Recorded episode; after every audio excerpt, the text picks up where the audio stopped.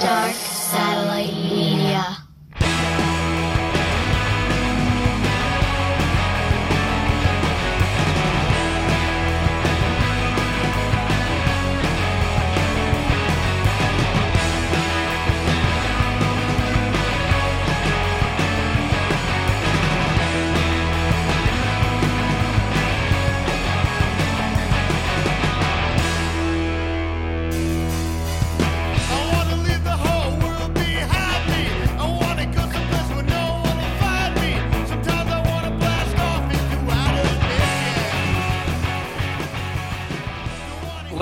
Hello. Brian, what's going on?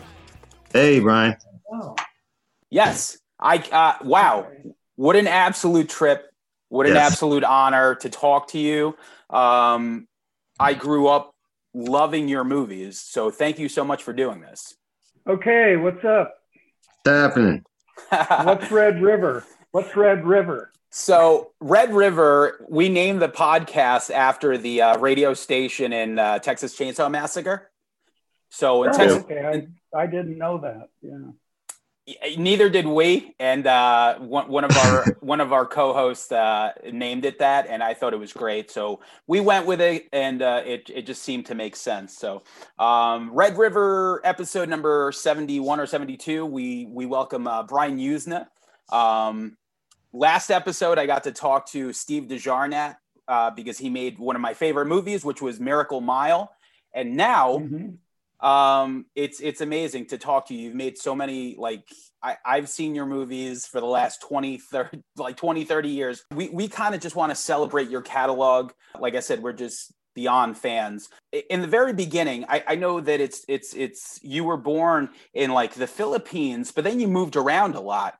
So Yeah. what I what I thought to myself was like in all those movings from like Panama and like everywhere that you lived, um, how did that influence like your movie intake?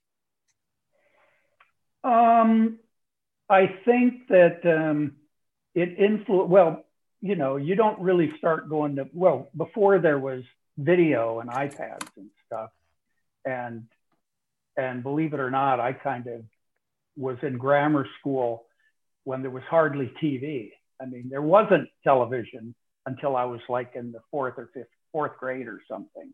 Not even TV, and that was just a few hours. So you can see that's oh, you know, but they didn't show movies on TV then. So it's not like you know you had to go to a movie theater to see a movie, and you didn't tend to go until you know it was not a real common thing. And as I got older, as I got to be more like nine, eight, nine, 10, 11, especially middle school, which we, back then it was called junior high, um, there it was, um, I went to a lot of movies then because once I was in, once I was like in, the sixth grade, seventh grade, I was allowed to roam freely. You know, I was, um, you know, I don't even know if I told anybody where I go. And I would go see, um, you know, five movies a weekend. You know, back then you could get a double feature for 35 cents in Puerto Rico if they were the reruns, you know. And the high end, if you saw a real first run for adults, it would be like 75 cents, which is misleading because, you know, a Pepsi Cola was a nickel. So do the math and, you know, a, you know, a, a Jaguar XKE was like five grand, you know, a But- Volkswagen was like 1600 bucks. No, But- but you see, it's the money. The money's different now. But course, how, you how much? So how, it sounds how much was a how bucket often- popcorn? well. They didn't have that. you Oh, know. I no, no, they did have popcorn, but they but they came in small amounts. okay, So it wasn't it wasn't like you. It's not like today where everything is like Huge. you yeah. know at Disney. It's like Wall-E, right? That's why I look At this way. Disneyland with the cart because you're too fat to walk, and you got to have your big bucket and your big gulp, and it was it wasn't it wasn't like that. People didn't just didn't have that mentality. That's Okay. all. You gotta. I remember when I lived in Panama, um, when I was you know I spent seven years there. It's kind of like all of, you know, from kindergarten through up to the sixth grade. So I kind of grew up there. And this is a third world country, very undeveloped. But I, and I lived in Panama City, but I went to school in the Canal Zone, which was sort of the American part. And um, if I saw a movie there, you know, where I took swimming lessons, for example, in Balboa, um, it wouldn't be like a, it would be not a, not like a movie palace.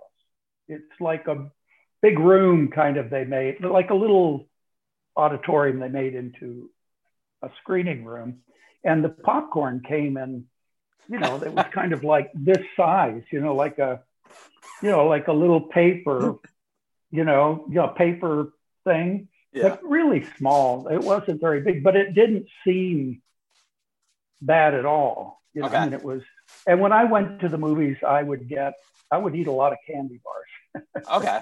Yeah. you know and but it was um you know i saw when i was able to go by myself i saw um, a lot of movies when i was much younger we would only go either on a real rare special occasion when i was in grammar school that like my family would go or on sundays we would go to the matinee the kids matinee at the local theater now this is all Spanish kids, you know. And um, but the movies would be in English, which all the movies had subtitles in, in in Spanish. And so we would go, and it would be on Sundays for I forget it was like a quarter or something, which today I don't know what it would be like three bucks or three fifty. And um, we would we would see like a Three Stooges cartoon and a Rocket Man serial and uh, or a Batman one or and a, a a trailer and a couple of movies.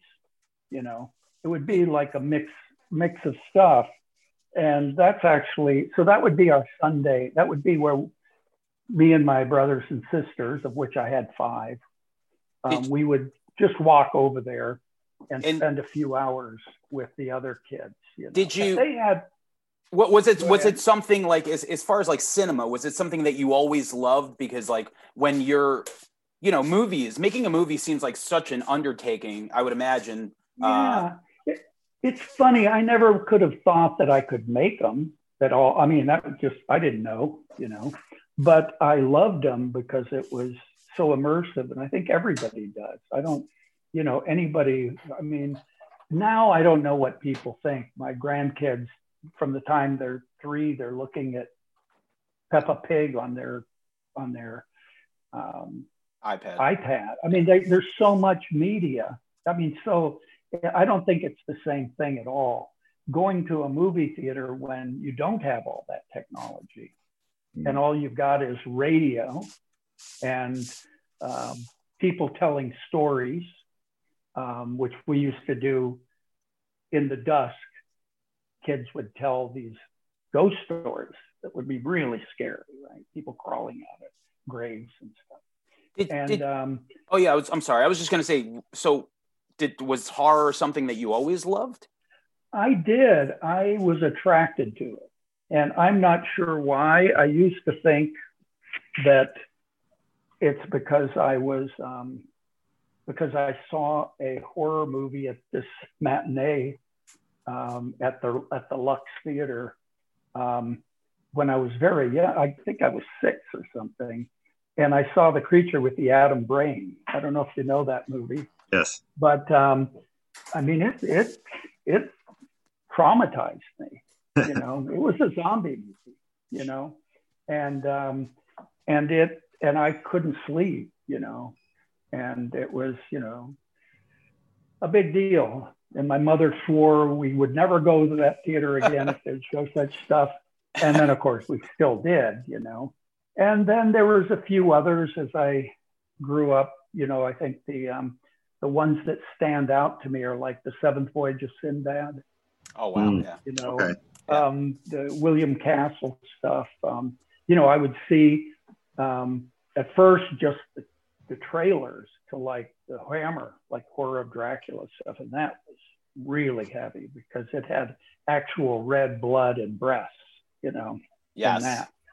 and and other movies that were kind of like horror movies to me were were and really influenced me were the biblical epics like um, Ben Hur and um, Ten Commandments. The Ten Commandments is like a horror movie. There's all this magic with the turning the water into blood and snakes into sticks and and then sending out the green mist to kill all the children and and then you know the special effects of the water and then the orgy at the end which i think was what made me think that every movie should end in a big kind of orgy of something you But you, know? you know what? You You're did right. one of the best ones of all time. well, but I think I, I really think you know I as I as I got older, as I started making as I started being able to actually make a living making movies, I started trying to look for why I did why I made certain scenes where it came from because I don't think anybody, especially in movie, I think music's the same or nothing comes from nowhere. Hmm. Nothing comes just it. Everything you do is based on something you've seen or heard or you know something that came before and then you process it and That's put it out in your own I specific way. And I- so even the, I think the the kind of the you know the, the Karen.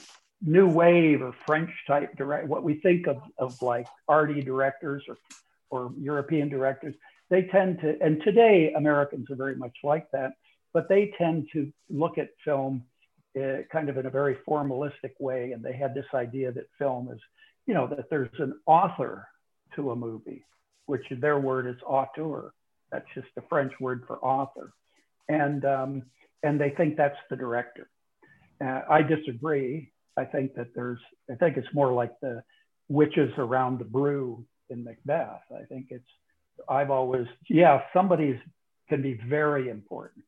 Usually it can be the director, but it can also be, it doesn't have to be him. I think when you, you know, it, people, everybody, there's always a handful of people who have a great deal of influence in what a movie is. When you watch the, the Joel Silver movies of the 80s and 90s, um, he would just hire directors that would do whatever he told them to, you know, and you kind of, and they would have, you know, sometimes directors, it's the studio or it's the producer who has, it's making their movie, you know.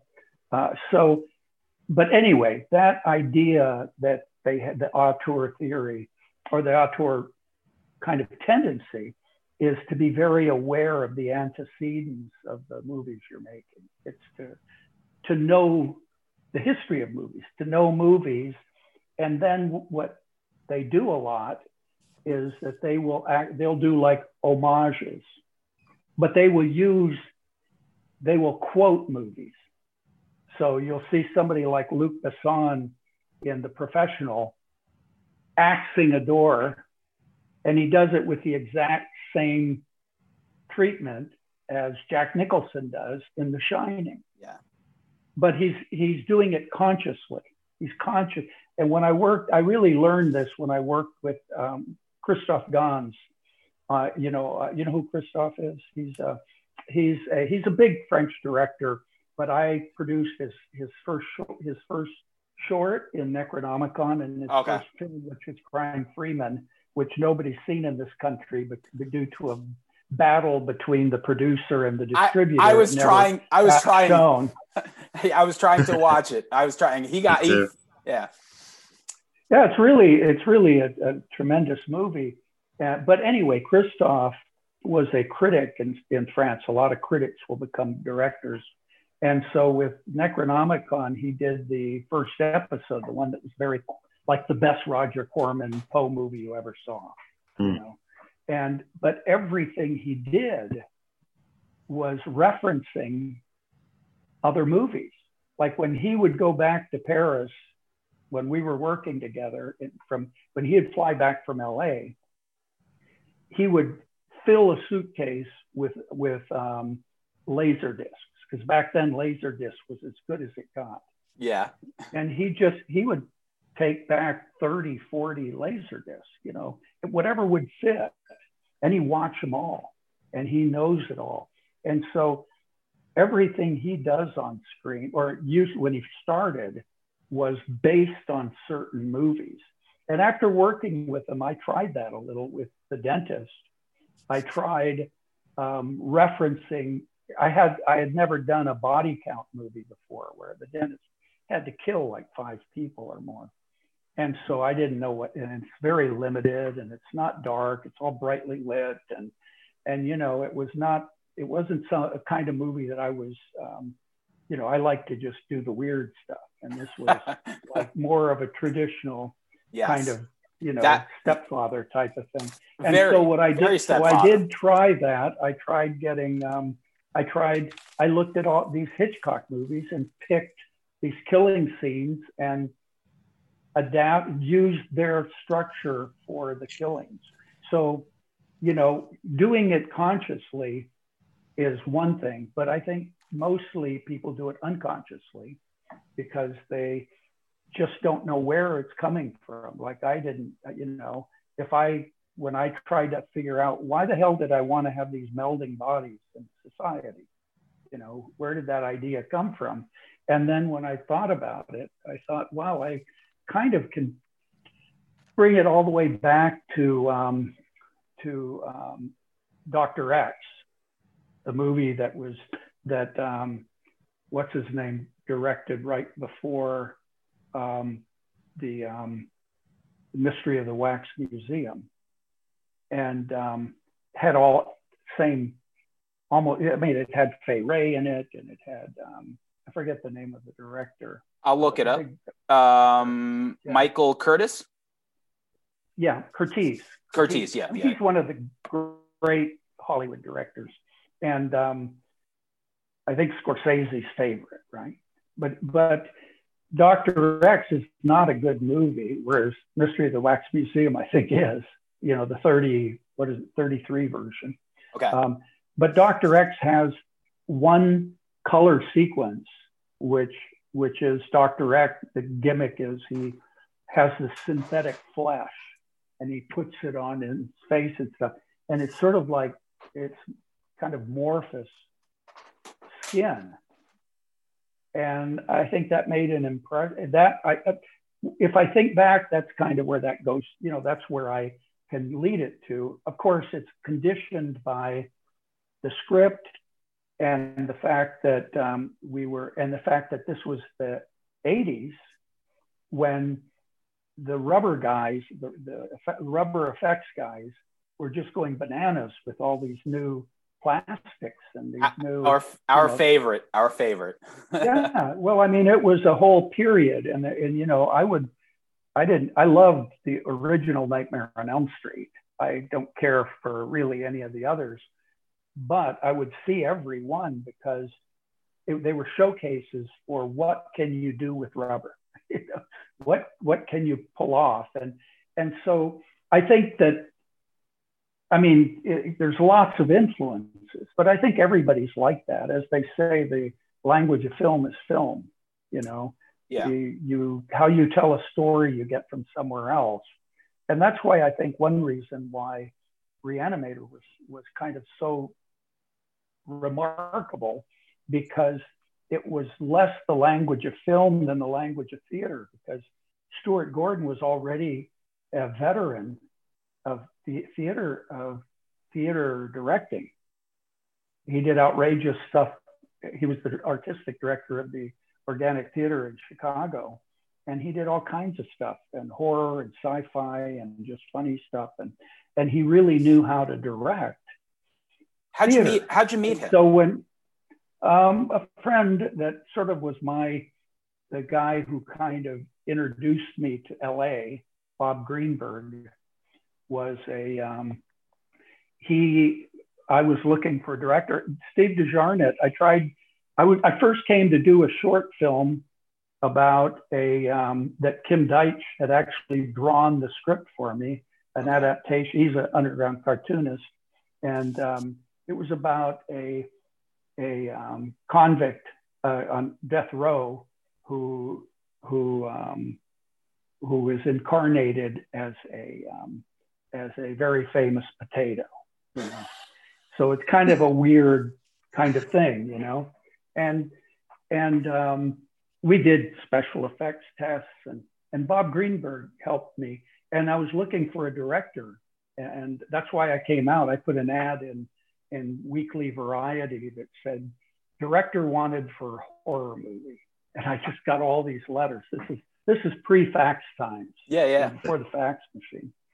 And um, and so one of the the guy that I really liked was Steve De Jarnatt. He had this short film, black and white, kind of a noir thing called Tarzana. Yeah, And yeah, I yeah. really loved it. Yeah. He, but he was doing bigger things then, so I always remember him That's funny. that. Cool, know. cool. Yeah, I'm gonna tell him. I'm I gonna tell also him. and, and I also and I also always remember that at the first film the one of the first film festivals I was ever invited to. It was the first one for Society was at Sitges, which is just south of Barcelona. It's a huge one now, and um, and I took Society, and and it law and they gave the best special effects prize to um, Miracle Mile instead of Society, which I thought was Wow. just amazing. But, I mean, come on. Uh, yeah, I mean uh, that that's that's was- that. you just you kind of look at that and you go, well, I don't know. You know, that's crazy. I don't know how they get from A to B on that, but that's Yeah. the way that's the way juries are, as we're finding out in the U.S. Capitol even today. You Yes. just I I uh I, I gotta say, you know, just you know, reanimator, like to come out of the gate with that. So you meet up with Stuart and it's like what an well, iconic Bob movie. told me Bob told me I should meet Stuart. okay. Because first I tried, first I tried to make a, bit, a feature film based on a script that Deitch had written, had drawn actually, and um, and I and Bob Greenberg took me around L.A. and kind of kind of gave me the layout of the land for Independence. You know, he had gone to USC Film School, and and so he took me to my first movie sets. My first one was a Jim Wynorski movie, Oh, quite close to where I live right now. And um, and I and I went to and I went on to studio lots and I met people and I started meeting the people like me that were trying to do independent stuff. And when I then I met the Albert Band, who was Charlie and Rick Richard's father, um, and on the Oh. set of Sword Kill, you know, and his son Charlie was just starting a um, just starting a company called Empire, Empire, yeah. which was a sales company. And so when I met them, I said, "Listen, I'll put up the money to develop this if, you, if we can make it." And so I did, but they never spent any. They just kept the money and just didn't do anything, right? And so then I finally went, "Wow, I'm never getting this money back, so I'll just I'll just make my own movie. I'll just do something else." And then Bob said I should go, I should meet Stuart. So I went to Chicago over Thanksgiving weekend in um, 80, 83. And it was just a month before I moved my family to LA. And I met Stuart and I went to see his plays and and I was just very impressed. And then I I sat, you know, we had dinner at his apartment and you know, and talked about horror movies and stuff. And he already had a uh, 50 page uh, script for a broadcast television pilot for Reanimator. Wow, that's weird. So I said, I said, but it wasn't what we had for the movie. It was Oh yeah, like- yeah. It was, it didn't have Dr. Hill in it. It Okay. just went up to the point where Halsey gets killed. So Okay. that was it. And so, you know, I think with play, first of all, it was just an hour, but also with plays, um, you know, plays are very short, you know, there's not as much content. I mean, action wise than a, than a movie because people actually, you can't just cut from scene to scene. People actually have to walk around to do stuff. Um, so I think there was a sensibility of that there. It was very strong on the dialogue, and the but I I was all on board, and I said, well, yeah, I said that if he wanted to do it as a feature, which is all I was interested, then let's do it. So I got an option, and we developed it into a feature. Brought in the the Doctor Hill character, um, be, basically because I I had never read the stories, and when I read them, I said, "Hey, there's a guy carrying his head around." You know, I remember the '50s with all. You know, I always like movies where heads talk and the brain Yeah. is provided. That to me is horror. You know, Yes. or House on Haunted Hill Yeah. guy finds a head in his closet. And so I said, yeah. And so I said, let's put this guy in it. And, um, and so that, and, and it was, you know, he was a colonel, he was a pilot in the stories, you know, but we, but Stuart, the writers, Dennis Paoli and Stuart and Bill Norris, they made him be the bad guy at the school, at the, at the call, at the medical school so he became the the grant machine and all this. I think that I think the script is is really a great adaptation of the story. You know, people think it's not that it isn't like the story, but I think it just absolutely is a great It's adaptation. it's it's it's amazing. It's like you know, growing up, you know, mom and pop video shops. Um, just watching, just seeing that box cover for Reanimator, uh, just seeing Jeffrey Combs, and then you watch the movie. It's pure like for a movie to come out in '85. The only thing I could think of that was kind of that crazy was Evil Dead, because Yeah. even even Dead Alive was still seven years away. Um, so I mean, like, how did you? Yeah, I think that I think the other one at that time was Return of the Living Dead. 85, yeah, yeah. that one, that that same time, Yeah. because I, 'cause I remember when we had our cast and crew screening for Reanimator, Dan O'Bannon was there sh- telling Bob Greenberg that he said, "Oh, that's our competition." Of course, his movie was being distributed, was paid for and being distributed by a what what I guess we would call kind of a mini major, an independent major, whereas Reanimator, I just made, and I I used um, Charlie Band's offices and his and his post deals because he owed me all this money. So that was the only way to get it back was to just have them bill him. And then I, I, I had read in books that you got to have distribution. And so he had a sales company. And so I gave him the right to sell it. Of course, the, the problem came when he didn't give me any of the money. so so instead of becoming millionaires, we I, well a millionaire, I was left trying to explain to my investors that I, I wasn't getting any money, and so I had to sue them and the whole the Oh whole wow! rigmarole. Oh, But, I that- but that's the Hollywood story, you know. It's you know, Yeah. it's I mean This- this is like for it's it's the forever story of LA of Hollywood. That's the story. Is you come in with your with your wall your bag full of money and and wanting to get into the movies, you get totally taken advantage of and you go home. You know? That's how it works.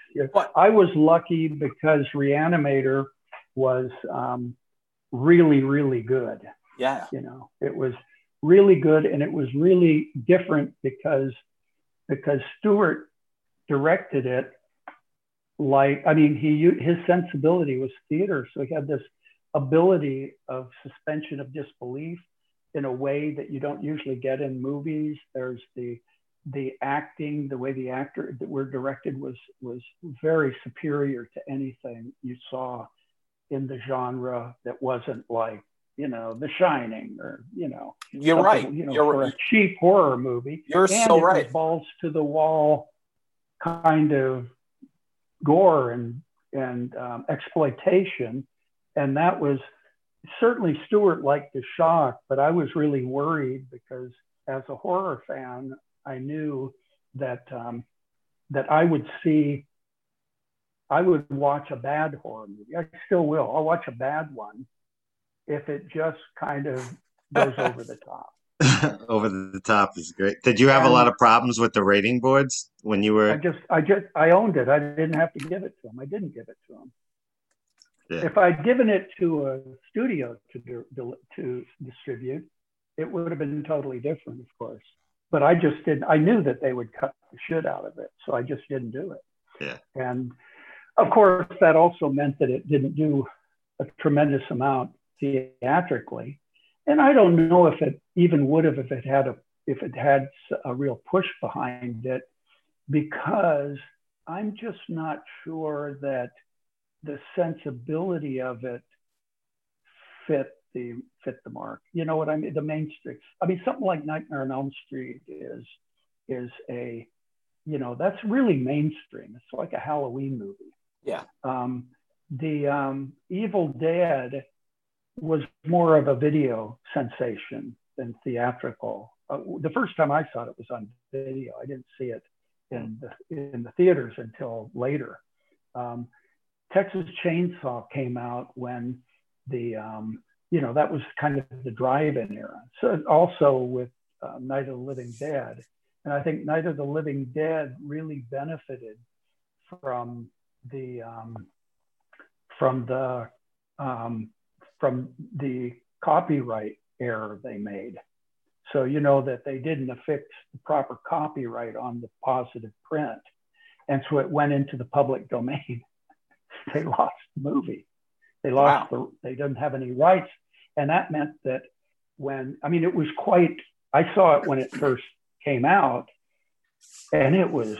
I mean now it looks like a Saturday afternoon matinee, but it was really strong. You know when it like was it 69 or something Uh, and I, yeah. but but then when um, w- when video started up, that's when it became so famous Hmm. because it was a because anybody could put it out. So it's same thing with with the um, It's a Wonderful Life. I don't think It's a Wonderful Life it wasn't a hit. It wasn't a success when it came out, and it fell into the public domain. And if it hadn't done that, um, it wouldn't have been on TV everywhere, and it wouldn't. And everybody put out their version of "It's a Wonderful Life" because they didn't have to pay for it. They just needed to get a print that they could transfer to video, and that put it that made it ubiquitous. And and it was, I think, it really helped it become a classic. And the same thing for Night of the Living Dead. Movies get lost when they when they can't be seen. I mean, Even you know, now, think of something. Of course, think of Yeah. something like. I mean, most of my movies, not that they all deserve. I think that they're so great that everybody should watch them. I do. Pretty bad, Yeah. pretty, you know, limited, you know, mixed, but they certainly, um, you know, from beyond. You'll never see that. You know, MGM. It's in MGM's library. They, you know, MGM. You know, these studios, movies are like real estate to them. It's what they. It's what they get their their loans based on. It's collateral for their operating loans, and the, the business of like taking a little, you know, an old movie and churning it and getting it out, that's not part of, you know, there's no reason for that, you know. I mean, that I remember I one time about 10 years ago, I went to, to Lionsgate and they had they had the distribution rights for Bride of Reanimator and Beyond Reanimator. And Reanimator had just come free. And so I went to them and said, Hey, do you want a license Reanimator? And you can put those three out in a box and do this and that. You could make make a kind of a meal out of it. Sure. They were they were not only not interested, the, the rights to Bride of Reanimator, which I also own, were coming due, and they didn't even re-up it Wow. didn't even bother.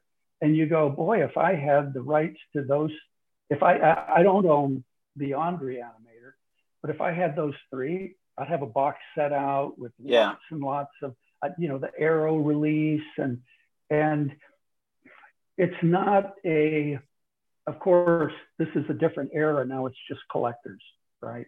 Sure. But in the 80s, that's not what it was. In No. the 80s, it was millions of dollars off releases. You know, even a just a kind of a not very interesting horror movie could sell 30, 40,000 units, 50,000. You know, it wasn't, and those, and back then, the the wholesale price of a VHS to a video store was almost seventy dollars. Yep. You know, because because they're taking into account that it's going to be rented out. Yeah. And if you bought it yourself, it was like thirty dollars. You know, for a VHS. You Yeah. know? The I would go. VHS. The first VHS I ever bought, and I was the first one I knew that it was a Beta because Betamax came first. Yes. Um, was uh, was eighty dollars because I found a place that sold. All you could buy was blank tape, and ninety minutes of blank tape was like twenty bucks. And I found this little store that didn't sell many. It wasn't like a real video store. And mainly they just sold porno. And I bought a porno movie for $80, a VHS. Wow. $80. This is, and this is, and this is 1979. no one, no, no wonder they look so fancy back then. Those porn stars. um, Well, that was, that was when they were trying to make um, porn, not in 79, it was already, I think, going down, but you know, with, uh, with the deep throat and beyond behind the green door. And these move there was a point in the 70s where things off of the end of the 60s where things were just kind of the pieces had all come come apart. And there was this idea that um, porn could just be another genre. Mm. and if you went to the a movie theater to see a kung fu movie they would show you an explicit trailer for a, a hardcore porn movie. But the porn movie wouldn't would be like the opening of Misty Beethoven, you know, yeah, yeah. There, there's, story there's- of O, which wasn't actually hardcore, but there there was this idea that this was going to that por- that hardcore sex would just be part of the, you know, just part of going to a movie, and people kind of, you know, it, it wasn't like you know, thought, well, I guess that's what's going to happen, and of course it didn't. It, it went the direction of um, when it hit VHS, and it just they quit making the big productions. They tried to make like a real movie with with explicit sex, and then it just went towards the kind of seedy side of things, which probably was was predictable, I think, because especially since a lot of it was you're dealing uh, with you know kind of sexual exploitation of one sort or another, and then it ended up getting into being less and less production value, more and more explicit, or just you know sex bits. And I think it's come totally full circle now. I mean, not full circle, but it's gone all the way over to where now it's just regular people doing it. You know, it's this sort of democratization of porn, and and I think porn is more accepted now than it's ever Oh. been in at least in modern Western history. absolutely, absolutely. Um, so from in talking about, oh, I'm sorry. Yeah. no, no, no. Go ahead. You. But in talking about the uniqueness of uh, the reanimate, how different it was of everything at the time, and I think that it really comes from the, the source of the H.P. Lovecraft material. And as someone who's adapted, I know From Beyond was a, just a Lovecraft short story that you you adapted. But you, what, are the challenges in bringing Lovecraft to the screen? Because nobody did it better than you guys, and I've seen a lot of of people fall short. And uh, is it the imagery he uses? It's very verbose. Is it like what? Could you speak on that? Um, I think that the typical answer to that, the, the regular uh, sort of answer, is that a lot of what he describes, if you see it, it's not going to be scary. Hmm.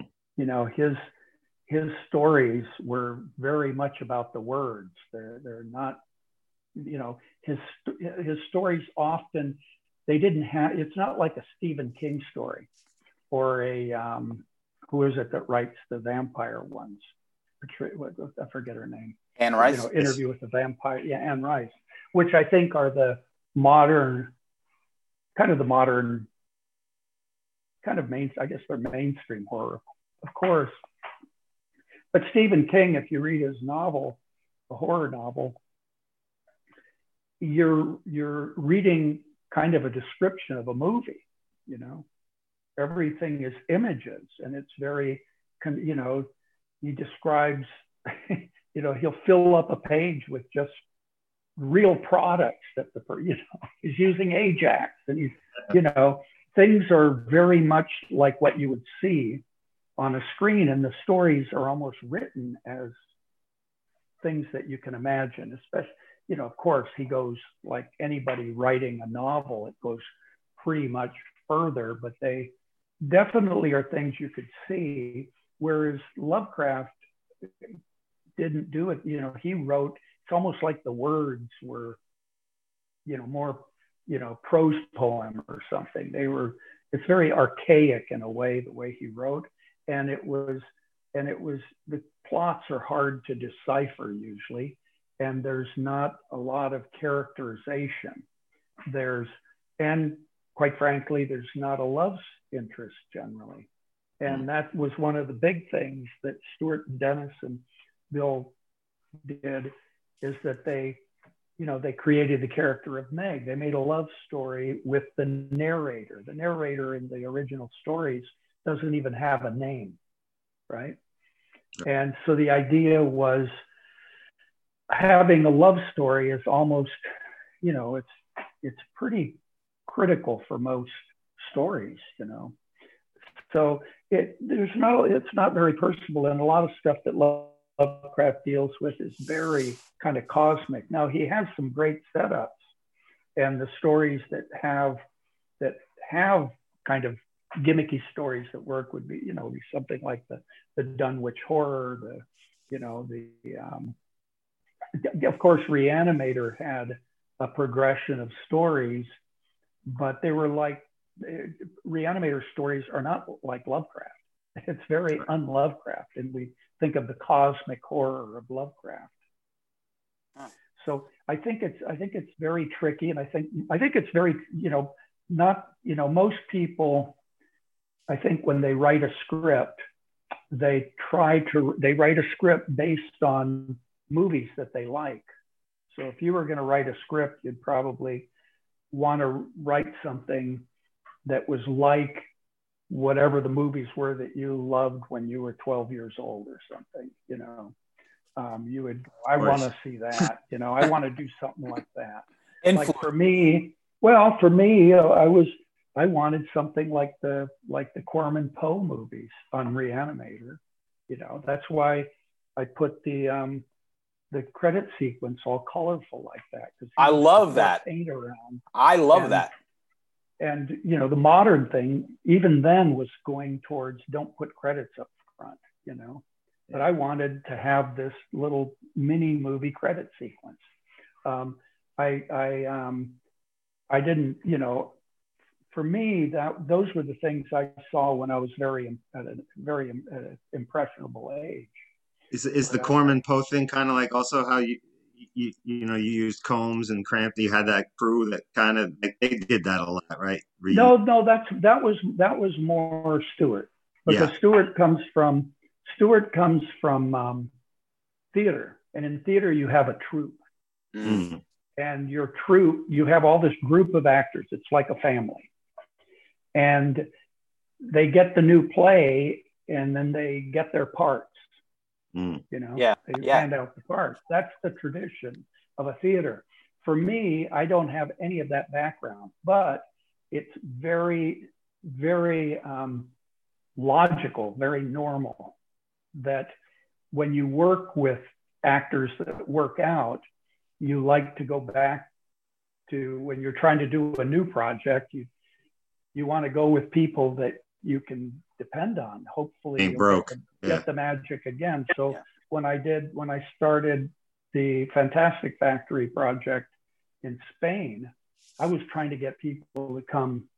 I was trying to get scripts. I was trying to, and so one of the things I like when I made um, when I had a few scripts, I had I had um, um, Faust, which was a script that uh, a, a, friend of mine had um, developed uh, in conjunction with Stuart.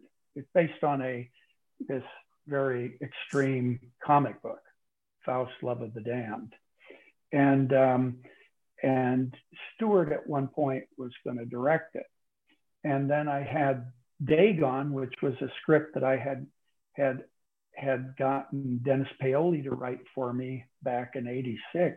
Mm. Uh, it's a version of Shadow over Innsmouth. So I had that in my pocket, and I hadn't been able to get it made, and um, and so and I had a couple, and then I had Beyond Reanimator, which didn't even have a script. Was it And I Ara- had- Arachnid, maybe? Yeah, yeah. And well, Arachnid was yeah, because I thought that we needed something that wasn't strictly horror. Okay. That it, I, giant insect movie, I think, is always good. You know, to round it out. You know, and it's usually better for television and stuff. That, Yes. You know, because nobody, you know, it's not, you know, a good horror movie can be very um, offensive to a lot of people, or they're just it, it doesn't entertain them, and especially on television or something. So we wanted something that would be, you know, easy, more mainstream, easier to, to deal with, and um, and doesn't have anything that anybody's going to be censoring or squawking about. No, a big a big Anyway. spi- a big spider always works. Yeah, but anyway, the um, the when I started, I called Stuart because I thought I got to get Stuart over here because I, you know, it's not he's not I'm not part of the troupe or anything, but we've done we've worked together and had it turn out well. And I just I asked Stuart, I said I said here's the look at you want to direct um, Faust or do you want to direct um, Dagon? And he said Dagon. I said, okay, then I'll do Faust. And I called Jeffrey for Faust because I was starting with Faust because I didn't even know if we were going to be able to pull this off with all Spanish crew and and uh, trying to make Barcelona look like an American. We, I wanted it to seem like it, it was an American movie, but we're using Spanish subsidies and Spanish crew, and the sensibilities are just different, especially back then. Um, and I didn't really know if we could pull it off. The effects are totally different there, the stunts, all that kind of stuff. And um, and so on Faust, I I thought, well, I'll do the first one because because that way I don't have to negotiate with a director um, because that's always a big part of producing, and and also it's not easy working in another country especially when you're not most people when they go make a movie in another country it's basically a us crew you know it's a us production that gets support over there and they you, you're coming into kind of a more familiar situation whereas when i um, shot in um, in spain there was none of that i was just in Catalonia, you know, and I was working inside a Spanish company, a Catalan company. And so nobody's speaking English, you know, first of all. And the, it, it's, you know, a lot of people are very uncomfortable when they go to another, to try to live in another country. It's really, it's, it's really not, uh, it can make them feel very nervous and um, and so that's so I just thought, well, I'll do it. And then when I was going to do it, I thought, well, who am I going to? I can bring a couple actors over. I'm going to have to find all these Spanish actors, and then dub them or revoice them or whatever, because I can't just bring all. I've got to include, you know, I got to make it a Spanish production. Yeah. And I called Jeffrey and I said, I gave him the script. I said, what part do you want to play? so that's kind of like that troop thing, Yeah. you know. and he said, "Oh, I never get to play the detective." And I said, "Okay, you play the detective." You get it. It was written. The guy's supposed to look like Elvis, you know, but I figured, fuck that. You know, I'll get Jeffrey Ah. over here. yeah. But so that's kind of a that's sort of a troop thing, but it's not the troop that of in Stuart's version, the theatrical version. In fact, on Reanimator, at first I was going to go to Chicago and produce it in Chicago at the Organic Theater, but the board of directors didn't want to do it. And so I, we said, well, we'll go back to LA and do it there. And Stuart wanted, you know, he wanted to cast it from his organic theater actors. And I think a number of them were kind of unhappy that Stuart goes to make his feature and they weren't they weren't a part of it because I insisted on us doing just a typical casting situation. They they I've met them, but they weren't they weren't people I had worked with for 10 years and felt like I had a Yeah. any kind of obligation to. I just looked at it like, you know, I want to make a Hollywood movie and I'm going to do it the Hollywood way. So that Stuart does have that. That thing. yeah. He definitely always tried to do that. And he always tried to make everybody he worked with, every every production could kind of be a family. And I I I I don't know. I mean, there is a lot of um, there is some of that that goes on on a production, and maybe it does more on big movies where the shooting schedule is like four months long or something. But when you're doing these movies in 20, well, back then we'd get, you know, I mean, Reanimator was done in 16 days, right? Wow. um, or there'd be 20 days or 30, 30. I think society was 20 something. Um, you're working six days a week in the, at least in LA, we used to, we did it back then. We'd work six days a week and work 11 hours a day. And yeah, there's a lot of, um, you know, people get to know each other a certain way, especially parts of the parts of the crew who aren't constantly on right on set. Most of the crew of a movie production is just sitting around generally because they're waiting to be called. It's like being, I guess I never was, but I think it's like being in the military. Most of being in the military is sitting around being bored. I've It's seen not- Full Metal Jacket. Like oh, but the but that's the way a movie set is. It's kind of like if you visit a movie set, if you don't have a job on it, it's the most boring place in the world.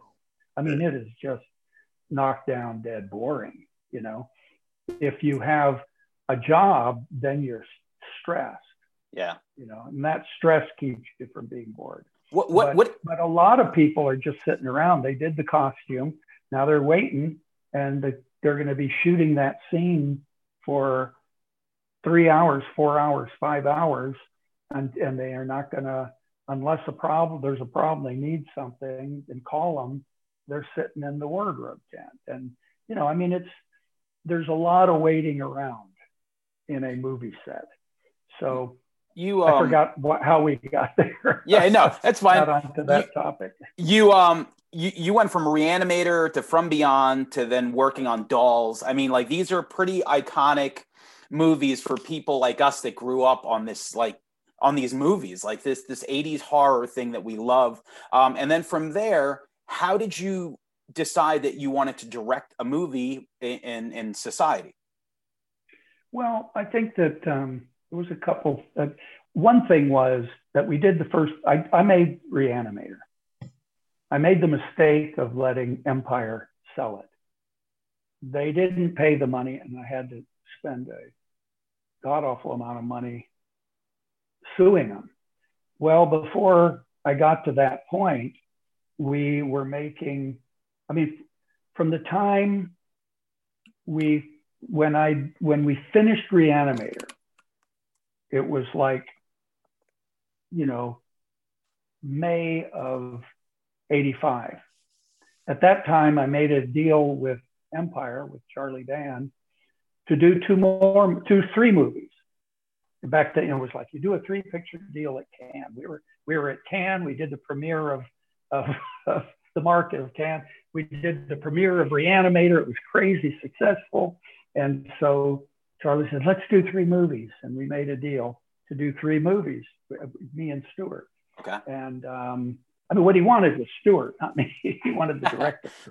and um, and and so we were gonna so we were gonna do another Lovecraft one, and I went to try to find out what else was in public domain, and I had a couple of things that I thought were interesting. One was the Dreams in the Witch House, which I always thought could have been really good, and the other was um, From Beyond, um, and From Beyond had the advantage of having a machine in it. Dreams in the Witch House doesn't have that focus. It's more about angles and, you know, sacrifice and stuff. And so the idea of a machine just gives you something to focus, you know, it kind of gives that little sci-fi edge, you know.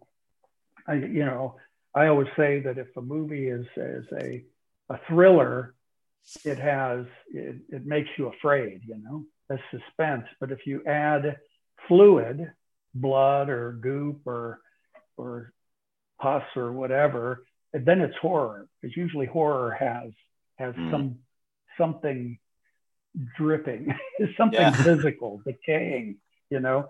And then if you add if you make if you put metal in it, then it's sci-fi. You know? Right. So I think if you with From Beyond, it kind of also had that sci-fi element. So all of a sudden you're into it's not just it's not just just a horror movie, but you follow what I'm saying. Now you're in the world where you can have monsters and such, you know, and um, and so we went with that, but we decided to um, we decide. So then what we just so then the other thing was, I had always heard that if a director's very successful with their first movie, their second one's going to be a bit of a dip. And so then the idea was let's do From Beyond second. And Charlie had a project that Ed Naha was writing called Dolls, and he had a picture of the doll with the Yep, eyes. yep. And um, and so we said, okay, let's do that. And it's like a fairy tale movie. It's totally different, you know. And um, and so the um, and so then within three months, from I moved my family to Rome because Charlie had just gotten us uh, gotten the old Dino De Laurentiis studios there, Wow. and we were going to shoot the two movies back to back, just make one set, you know, and then transform it for the other because they both had houses and they both had two story houses. And it's real expensive to build sets that are like with stairs and all that. And so we thought, well, we'll just build the set and then we'll transform it for the next movie. And before we edit the first one, we'll shoot the second. And so that's what we did. We dolls and actually dolls ended up being finished after From Beyond. You know, it took longer because it, you know, um, there uh, there had to be added the stop motion part of it, which um, which was um, which takes time. you Yeah, for sure. But Yeah, yeah. anyway, but that's uh, but From Beyond was just a short story, and on that one we kind of brought it. We took it from scratch, you know, and and um, the whole short story we used it up before the title sequence.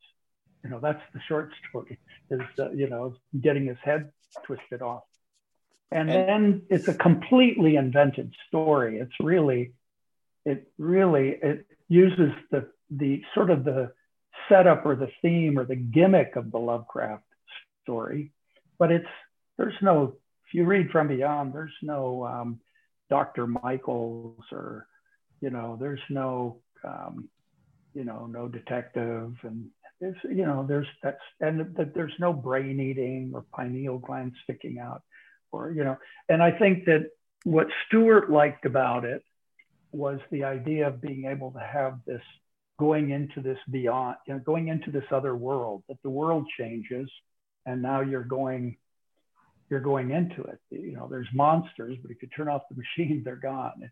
And that's a fun gimmick. And um, and so that was we thought that was going to be hugely successful.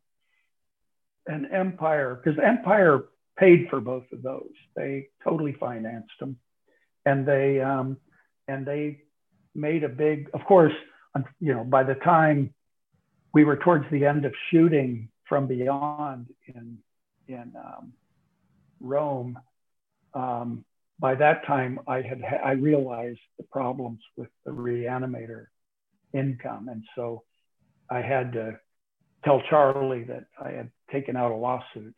Wow. And so then we kept going, but it got more. You know, it was things changed, and um, What- and what- I, what- at that time I was developing Robot Jox, which was going to be the third movie.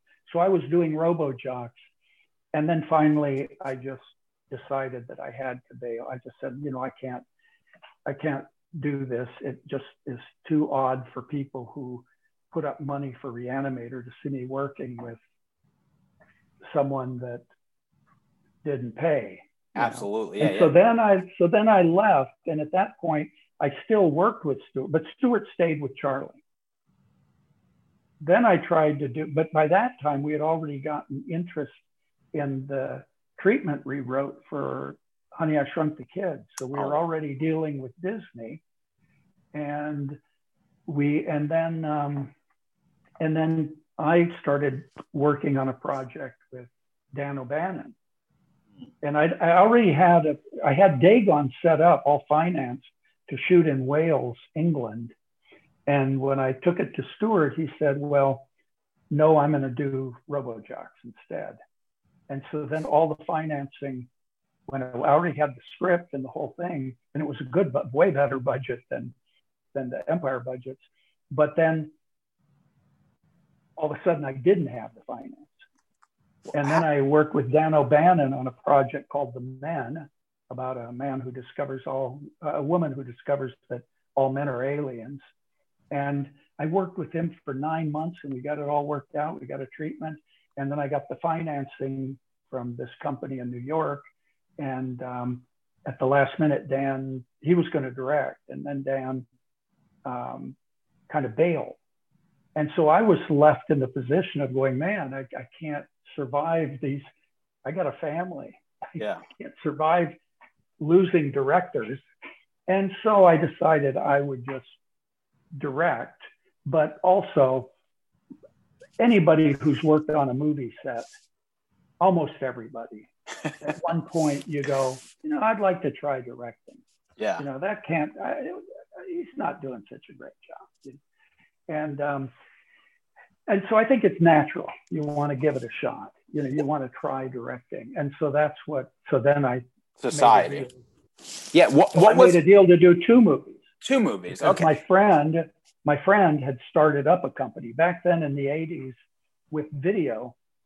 There was tons of little companies, and you could do your own sales.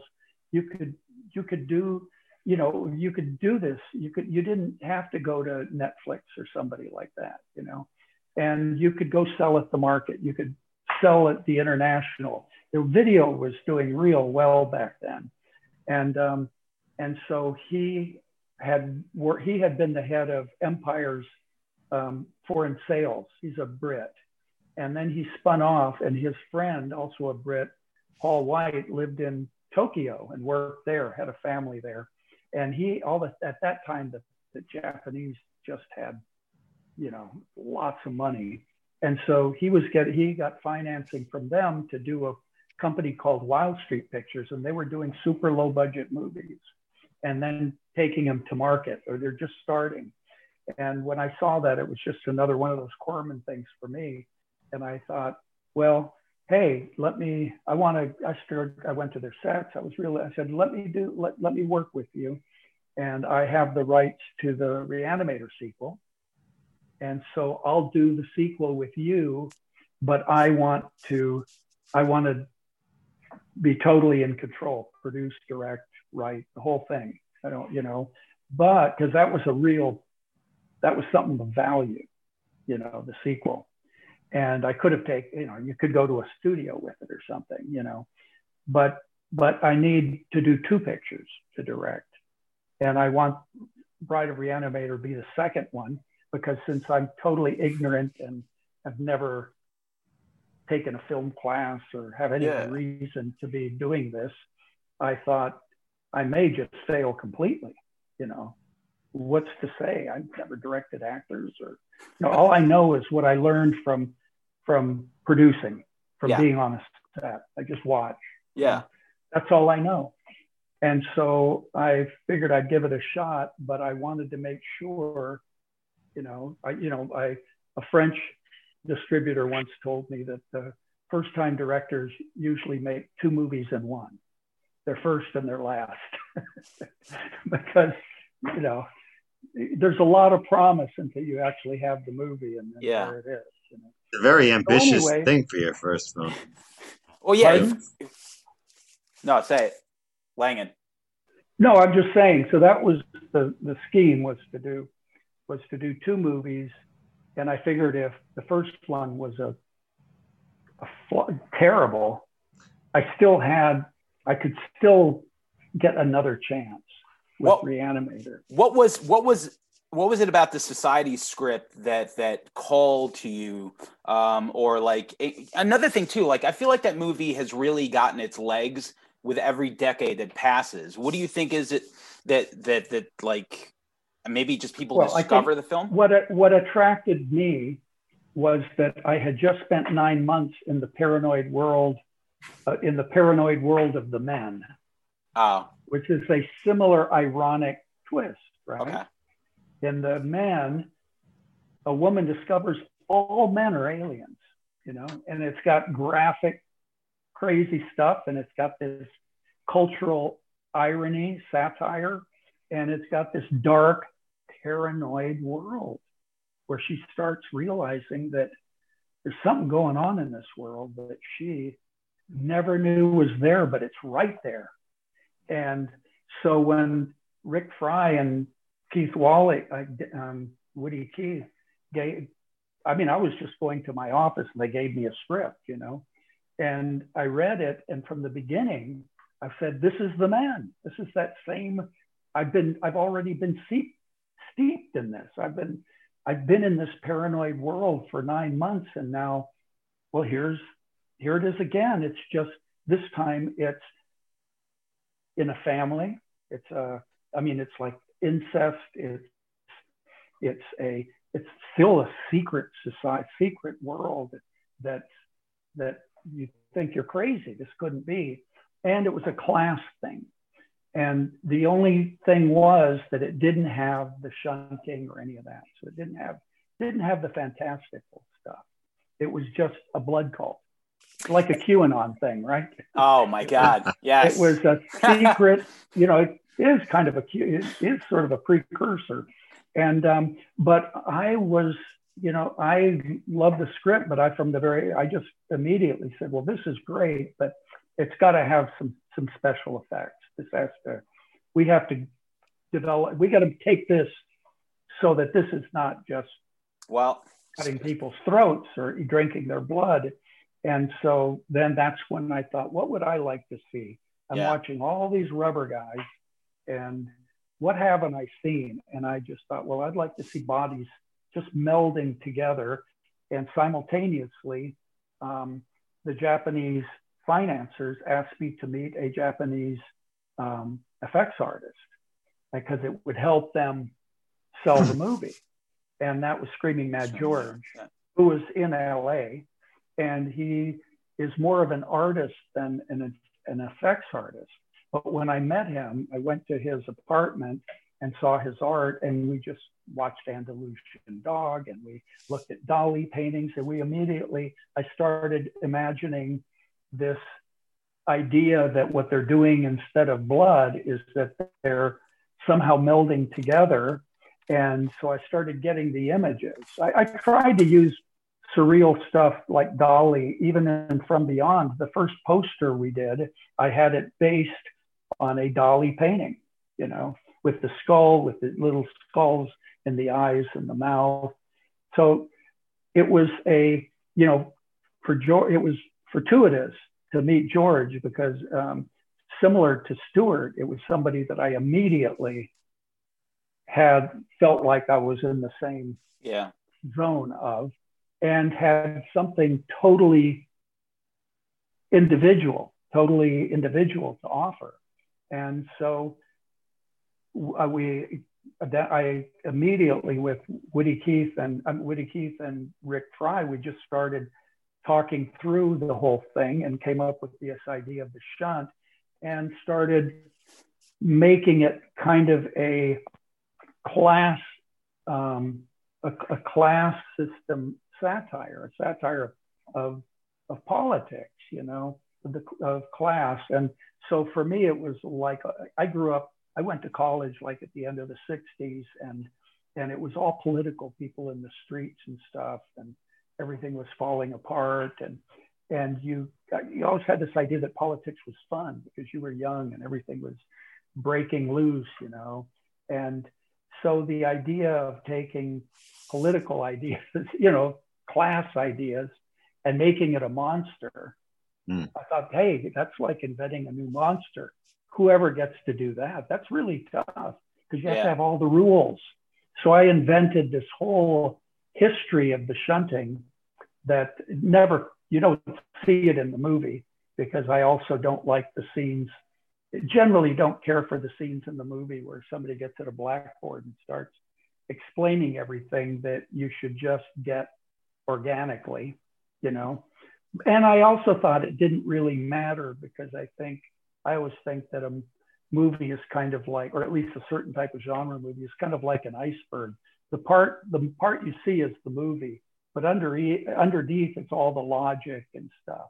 If you Hmm. make a movie like about vampires, you can it's almost like a choose your own adventure. You can just choose, you know, do they disintegrate in the sun? Can they eat?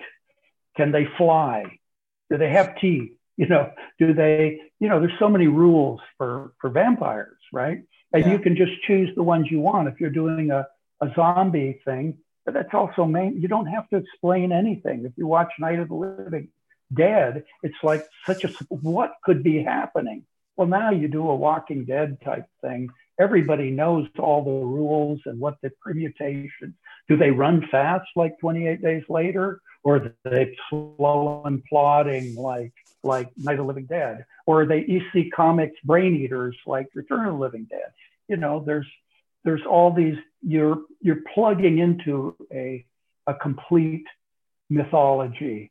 You know, there's variations, but with society, there was none of that. There so was in none, a yeah. sense, it was like just great because you're you're inventing it Yeah. and of course it was a it was a wonderful um, you know like i said there's always a group of people i would say with um, society it would have been mad george and woody keith and myself that's the that's the witches around the brew because you can't imagine society without george or without woody keith yeah. you know Yeah. so it's not like you can't, you know, it's not like I could have done it. I you know, I, I know where I was put what I wanted. I, I mean, but you don't know the form it can take. And once it starts taking a form, you keep wanting, it's almost like you're, some people say it's, it's almost like a, making a movie is like a, a discovery.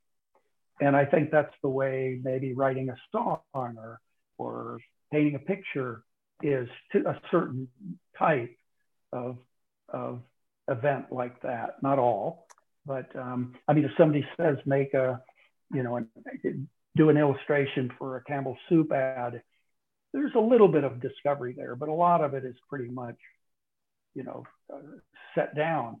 But sometimes making a movie is, is you're just go, trying to see where you go with it. you Yeah. know? That, and that- sometimes that extends even to during the shoot, you know.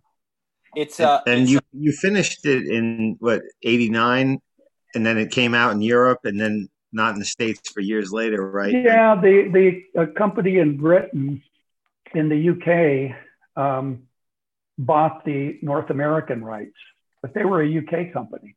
Yeah. So what they did is they put it out in the UK, and it was actually that's where it was the most the most successful. Of course, you didn't know back then. You didn't know what's going on in other countries. You'd get a letter, you know, or a fax. Um, you didn't know what to think. Today, you would know what's happening everywhere. Everywhere, yeah. But um, yeah, so they didn't even put it out, and it was a, it, you know, honestly, I was so, I was so brain addled that when I was making it, I just thought it was, you know, they, it was going to be in the number one of the top ten movies in the box office. I thought everybody's going to love this movie. It's so great. Everybody's going to love it, and it turns out, kind of not even my friends. I think But- it was just in, way ahead but of in- its time and but unique. In, but in England, it was different. In this country, because I made Society and Bride of Reanimator quite close together. In this country, Bride of Reanimator was, you know, I think Fangoria gave it the Chainsaw Award for that year. So was- good. Certainly a flawed movie, but it sure had some cool stuff in it, you know, and it really tried to keep the tone in a way of the first one to kind of not veer too far. And um, society was just like, you know, and in the UK, it was the opposite. They thought Bride of Reanimator wasn't so great, but society was, was in the movie theaters. It got a lot of attention. I think you went over a lot of heads with that one. But uh, when when did you realize that Italy, the, the cult following that it amassed? I mean, because it's it's so only, such a great Well, story. I'm- and I'm sorry. Go I- ahead. I know I know when I went to the festivals in Europe, Italy, France, Spain, those kinds of places, you realize that there was some some attention given to it. Hmm. And then I remember at like in the early 2000s, I got a from a from an Italian had written their dissertation for college on society. Hmm. They sent me. It was all in Italian. I don't, you know, but it was like wow, you know, they let you do that but it wasn't until kind of going into the Great Recession. Mm. And I think that's when there all of a sudden everybody wanted a print to show. And I think also it coincided with this great interest that another a new generation had in in 80s movies, the Yeah. VHS era. And all of a sudden, after digital had kind of, it's almost like giving you, it kind of made everything animated, you know? You're right. And it You're right. seemed like things just quit being tactile and and so much horror also got to be so pretentious and and um, and I think there all of a sudden there was this renewed interest by younger people and they start looking at the 80s and being much more forgiving. The 80s, a lot of the movies everybody loves are pretty clunky, very clumsy, clumsily done yes. but there's but they they they forgive it you That's know? the charm and that's It's charm, exactly the heart. and so and so and so a lot of the clunkiness of society got forgiven. And they say oh yeah that's the 80s Yeah. that's not bad acting. That's not bad storytelling. That's the 80s and it's think of it this way. When you watch the when the j horror came the japanese horror um, with uh, the ring the grudge and dark waters and all those people you watch those movies the ones with the little girl with the hair in front of her face coming down the hallway and a little bit of that you know um, they you know people I would watch with my friends, they'd look at it and say, "What the? Why is she doing that? That is ridiculous." And they say, "No, no, no. It's the Japanese culture. It's not the Japanese culture. It just isn't. It's just like a weakness." And I think that's the way people look at the '80s. They say, "No, that was the '80s," and I- it was the '80s. I um I gotta say my I my favorite horror movie is probably Return of the Living Dead, the first one. Um, and I remember watching the second one in the movie theater, and I was young, Uh, so to me, I loved the second one. Um, then I watched a video of Return of the Living Dead three, and after loving the first two, which were basically the same movie, only the second one wasn't as good. I remember watching Return of the Living Dead, and and back then when it went straight to video, like I was like, oh, it didn't get a theatrical. That's so weird. And I really hated that movie when I was like 15. Oh, really? And then, but here, as I got older, I was like, I, I hated the second one. And then now I watch Return of the Living Dead 3 more than any of the other ones. I think it's fucking brilliant. It's like my favorite. That and The Dentist are like my two favorite movies that you did. Um, and it's it's amazing. I think as I got older, I just appreciated it um, because of the practical effects. Like Steve Johnson, holy shit, man! Like everything about it, um, it was completely different. But like what? So it's a really different movie. Like what was like? What was the idea going in? Well, I think the idea for me, uh, first off, I'll say that I think Return of Living Dead, Dan O'Bannon was the one Yeah. that that that showed how you can make EC horror comics in the movies. Until then, they all only- only do stuff like Creep Show and stuff like that, where they would, you know, kind of make them flat and Yeah, yeah. they'd put the comic book and I bought those comics when I was a kid. Before I even watched horror movies, I bought, I'd get my dime and I'd get a horror comic. And those things, that's what Dan did. He showed, and without Return of the Living Dead, you've got no Tales from the Crypt on TV because nobody would have showed him how to do it. You're right. Yeah. And and when I was when I got the chance to do the third one, which to me, what happened was the second one was was really underperformed. So the value of the franchise went from big to like down to the level where they would actually offer it to me. and because it was worth nothing. And at that time, I was actually working with Trimark on the um, on Warlock Two. Oh wow. Julian I think I was gonna Sands. direct- yeah, Yeah. I was going to direct Warlock Two, and so I was working on the story for that, and um, and then they Mark Amin, the head of the company, he got the rights to Return of the Living Dead Three, and he he said, "Oh, you want to do this?" And I said, "Yeah," because I'd already been trying to do it with another couple, another group of producers, and they ended up not having the rights.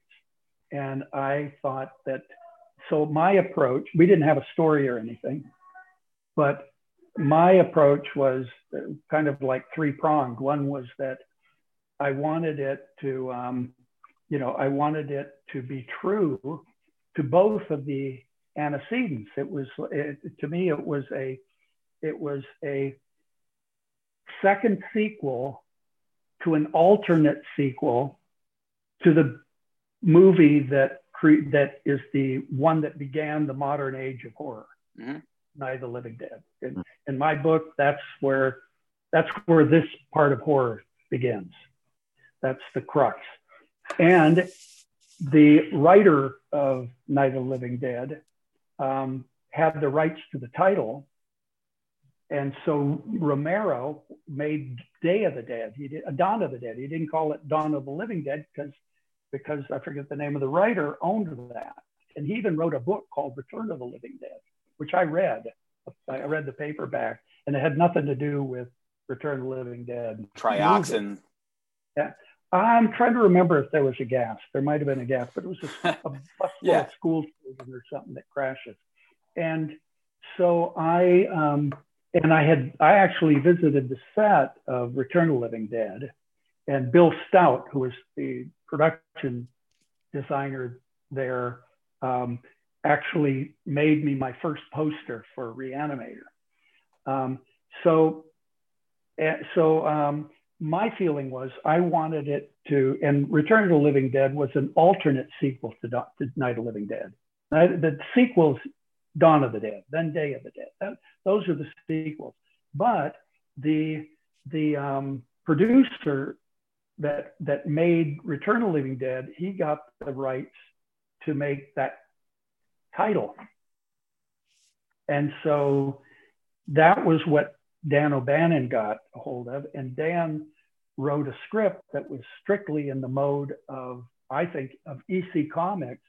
That's where you get brain eating. And in Yeah. EC Comics, they're always eating brains, you know, and people are running around naked for no good reason and and it's very gory, you know. And Dan just made it a. Um, he did. I think he did that with a lot of um, contemporary music, and just did really cool effects. And and it, on the one hand, it was really funny, and and you know unabashedly exploitative with Linnea Quigley dancing in the graveyard and all that yeah. couldn't do today. But um, but then on the other hand, and they go more brains and all that. But then on the other hand, you have that incredible scene in the mortuary where the half Yep. woman is saying it hurts, you know, Yes. and the guy is changing. I mean, that was a, um, you know, that was, uh, I think, of course, I think the movie falters a little towards the end, but it's incredible. It's just a, a, a really Yeah. cool, cool movie, but it's an alternate sequel.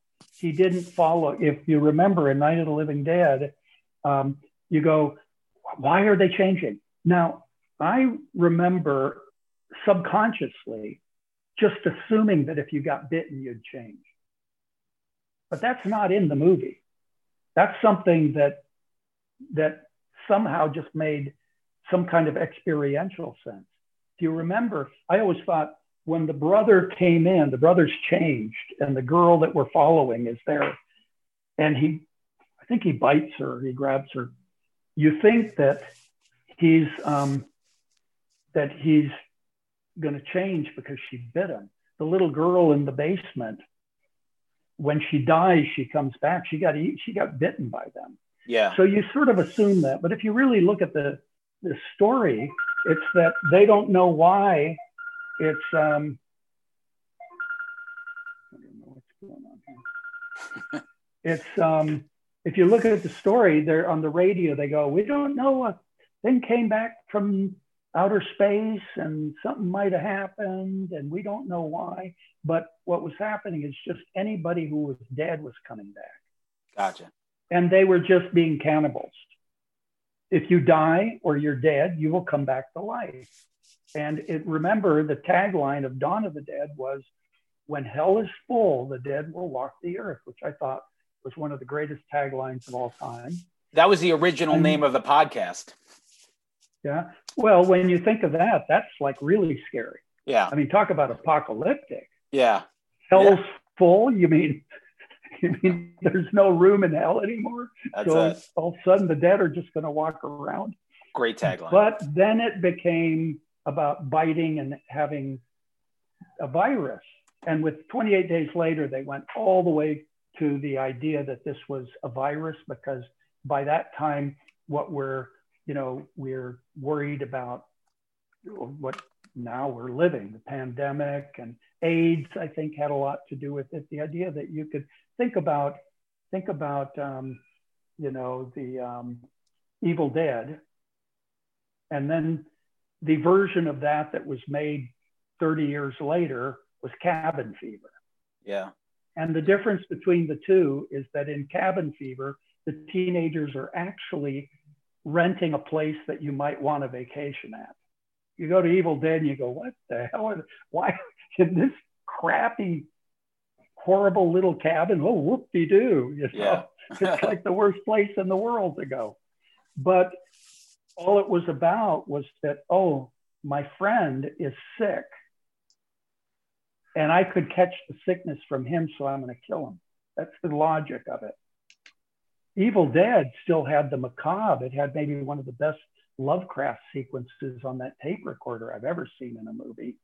And of course, it had incredible imagination Yeah. but it's macabre, which is the way zombies began. They were more macabre, but by the, by now they're just people that you know they're you bite, you get it, you, you know, it's they're, you're hungry. Um, so that that was sort of the, so I wanted to do something that would that would be a sequel to both Night of the Living Dead and Return of the Living Dead okay. and when I so when I began it, I asked Trimark a couple of questions. One was on the second one, it really suffered because they made him put some characters in that were already gone and put these actors, you know, that were already dead. Same thing. I couldn't believe it. And so I said, Do I, are there any actors or characters that I need to put in this? And they said, No, there's not. Don't have to. And then the other question I said, Does it have to be funny? And they said, No, doesn't have to be funny. And I said, Well, what do you require? What are the requirements for this? They said, We got to have the trioxin gas and there's got to be brain eating. That's it. And so when I interviewed writers, because I interviewed a lot, I got a lot of pitches. And I had already decided at that time, believe it or not, 1992 or whenever, I thought there had been so many zombie movies already made that how could you do something different? Yeah. and I thought I want to do one where the um, where the zombie is the main character instead of being the outside threat. And secondly, off of Bride of Reanimator, I the Bride of Reanimator was kind of structured in a very loose way on um, Bride of Frankenstein, where the bride comes at the end. That's the glory of the third act. And when the bride finally showed up in Bride of Reanimator, I'd look at that movie. I thought, man, she's the best character in the movie, and I didn't even have her in it for most of the movie. So in a way, Return of the Living Dead, Dead 3 was a way to put take the character of the Bride of Reanimator and put her in from the beginning and make the movie be about her so you're not having to wait around, you know, doing all these other kind of distractions until you get to the to the payoff. And um, so that was sort of where I was coming from. And normally I'm very doing sequels. I really want them to be very true to pre. Generally, I've done gone even worse off than that. But I think that um, on this one, I think one reason I did I didn't want to make it funny, and I usually make things very satirical and ironic. It's just my nature. Yeah. But for some reason on this, I got the pitch from from um, and I worked with um, I I I, um, I got the pitch from um, John Penney, and he had this he pitched this thing about the the opening scene with the bullet. that guy, that zombie was horrifying. That zombie was horrifying. I that's a real like that's when I knew it was going to be different. Like I'm watching this zombie and it, as time went on, like I I found the movie to be kind of like off like it, it was almost like gross but in a good way. Like it was just meant to be like I'm looking at this zombie and then they they they freeze them and it's just man, it's it's amazing. Amazing. Yeah, well, that was John. That was in John's pitch. That was his pitch, and then he had this, I- and then it was the kid's father, and um, and the father was the colonel, and the kids with this kind of punk girl, and um, and they're running away, and she's obsessed with death, you know, and um, and so it's kind of goth, I guess, you know, because goth goth kind of style people they kind of there's a lot of like this death sex type thing. And um and i had seen a fr- right down the street from on franklin avenue here um, which i close to i remember i was driving and i saw this girl with these shorts and these she was goth and she had these um, you know um, silk stock you know you know, tights with, you know, patterns and they were scratched, you know, they were cut out, you know, how 1991. style they cut all, they put nails through their ear and Yeah, stuff. yeah, yeah. And, um, and, and, and so I, and the boots and stuff. And I thought that's how, that's the costume Yeah. that she should have. And so John had this idea of the, this kind of Romeo and Juliet story. And so we just sat down and developed it and, um, and developed the story. And I think it was, you know, and this, and I think that that script, we, I story, I storyboarded the whole thing, and we even adjusted the storyboards for the um, for the locations. And I think more than any movie that any movie that I've directed, it's um, it is just about exactly what was planned. Usually, you can't get something done, and you you know you can't get that. You know things screw up. You can't get. You can't do this, and things change a lot. But that movie basically, you know, followed you know followed the plan. It it, That it, was kind of fun. it might be your masterpiece.